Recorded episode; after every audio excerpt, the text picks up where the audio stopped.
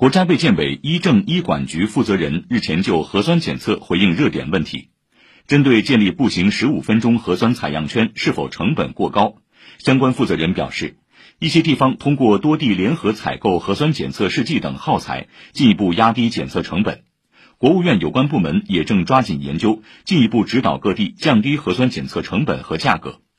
针对在组织大规模核酸检测时如何避免人群聚集带来的传播风险。相关负责人介绍，要优化采样点设置布局，参考两千人到三千人设置一个采样点，六百人到八百人设置一个采样台的标准，来确定采样点设置。原则上以小区为单位设置采样点。现在这个季节优先考虑室外采样点，也可选择体育馆、展览馆、学校操场等通风良好的场地。同时，加强采样现场的组织管理。